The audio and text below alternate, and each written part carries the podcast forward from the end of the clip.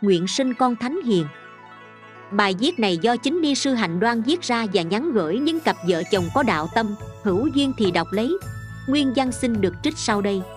Báo ứng hiện đời của tôi dịch ra, in được rất gian nan. Điều an ủi là có nhiều độc giả sau khi đọc xong đã phát tâm trường trai giữ giới mạnh mẽ.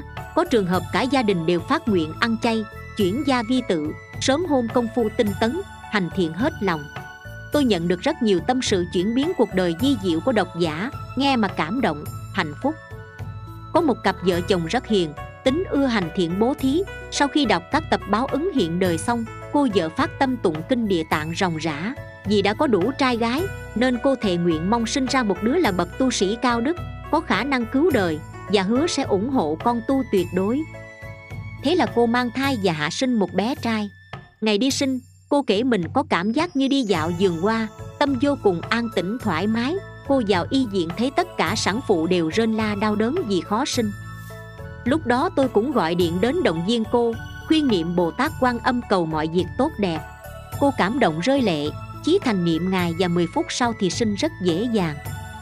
Cô chụp hình bé gửi cho tôi, thoạt nhìn không riêng gì tôi mà tất cả bạn bè tôi khi nhìn hình bé đều chấn động.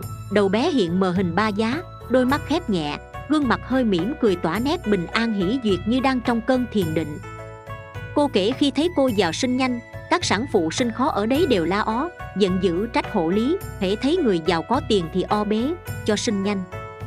Cô liền bảo họ, không phải vậy đâu, nhờ em niệm bồ tát quan âm nên sinh thuận lợi, các chị hãy chí thành niệm ngài. Họ nghe lời và hết giận. Khi cô xuất diện người nhà buộc cô phải ăn mặn cho có nhiều sữa cho bé bú, nhưng bé bú vào toàn thân bị nổi mẩn đỏ. Chúng tôi khuyên cô nên ăn chay, vì đã phát nguyện để con tu thì bé không thể uống sữa mặn. Cô nghe lời ăn chay thì bé hết nổi mẩn đỏ. Bé hơi lớn một tí, ba của bé nói nhà mình như vậy mà cho con ăn chay sao được? Khi ông cho ăn mặn thì bé bị bệnh, phải đem đi y viện. Bác sĩ phán một câu, cơ địa thằng bé này không thể tiếp thu đồ mặn. Tôi viết đúng nguyên văn khi nghe mẹ bé thuật lại tôi đã buộc mồm tán thán, đúng là ông bác sĩ này được hộ pháp khiến nói như thế. Bởi thông thường các bác sĩ chả ông nào chịu nói vậy đâu, họ luôn ca ngợi đồ mặn có dinh dưỡng, đủ chất bổ. Hồi hai mươi mấy tuổi tôi bị bệnh nặng, vô bệnh viện gặp bác sĩ là phật tử thuần thành mà họ còn khuyên, cô suy nhược dữ quá, nên ăn mặn mới tốt cho sức khỏe. Bé trai kia tôi gọi đùa là ông phật con của tôi. Bé sinh ra dù mới mấy tháng đã gặp thiện duyên ủng hộ, bảo vệ hết mực. Có câu tuyên bố kia của ông bác sĩ rồi, thì từ đó cả nhà em, bên nội lẫn bên ngoại dù không hiểu đạo, cũng chả ai dám ép bé ăn mặn, chả ai dám lén đút đồ mặn cho bé.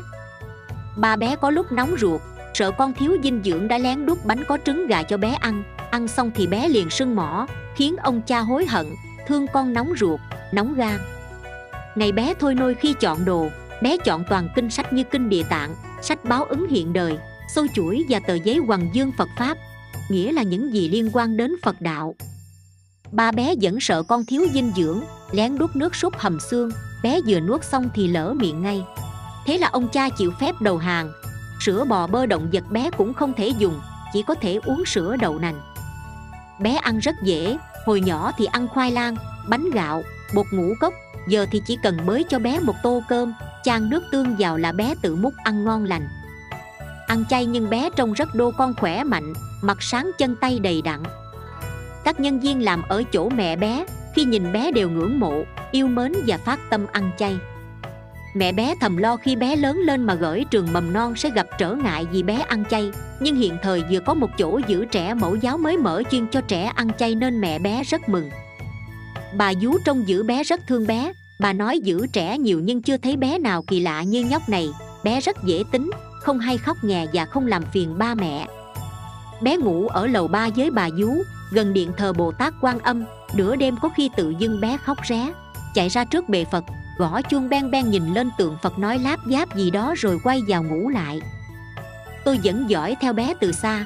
Mẹ bé nói từ hồi sinh bé ra lòng sung sướng bình an vô kể, làm gì cũng thuận lợi, tính gì cũng hanh thông, được hưởng sự hạnh phúc chưa từng có. Các anh chị bé lớn hơn bé 8-9 tuổi đều hiền ngoan, xinh đẹp, rất có hiếu với mẹ cha và cực kỳ thương em. Anh chị bé nói, hồi xưa con thương mẹ nhất, bây giờ con thương em hơn cả mẹ. Bé rất đeo cha, cả nhà đều yêu bé, đến cả bà hàng xóm ngày nào cũng qua ngắm bé rồi mới đi làm. Có nhiều chuyện hay để chia sẻ nhưng tôi không rảnh để giết nhiều, chỉ muốn nói rằng, sinh con.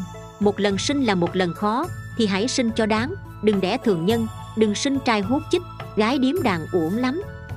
Nếu có người nói, mình sinh con trời sinh tính, đâu ai muốn sinh con tồi.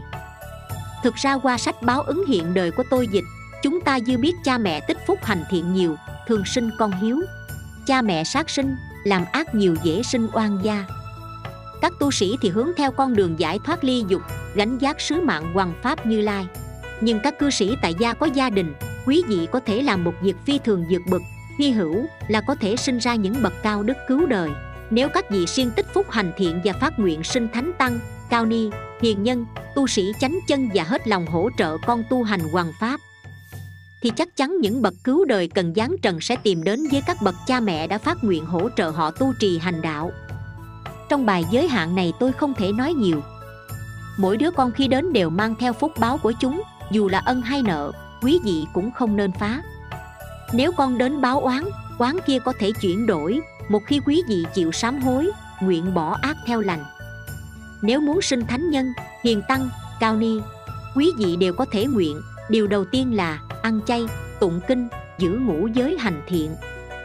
Khi quý vị đủ điều kiện quý vị sẽ thấy những gì xảy đến với mình rất kỳ diệu. Câu chuyện đến đây là hết. Cảm ơn các bạn đã chú ý theo dõi.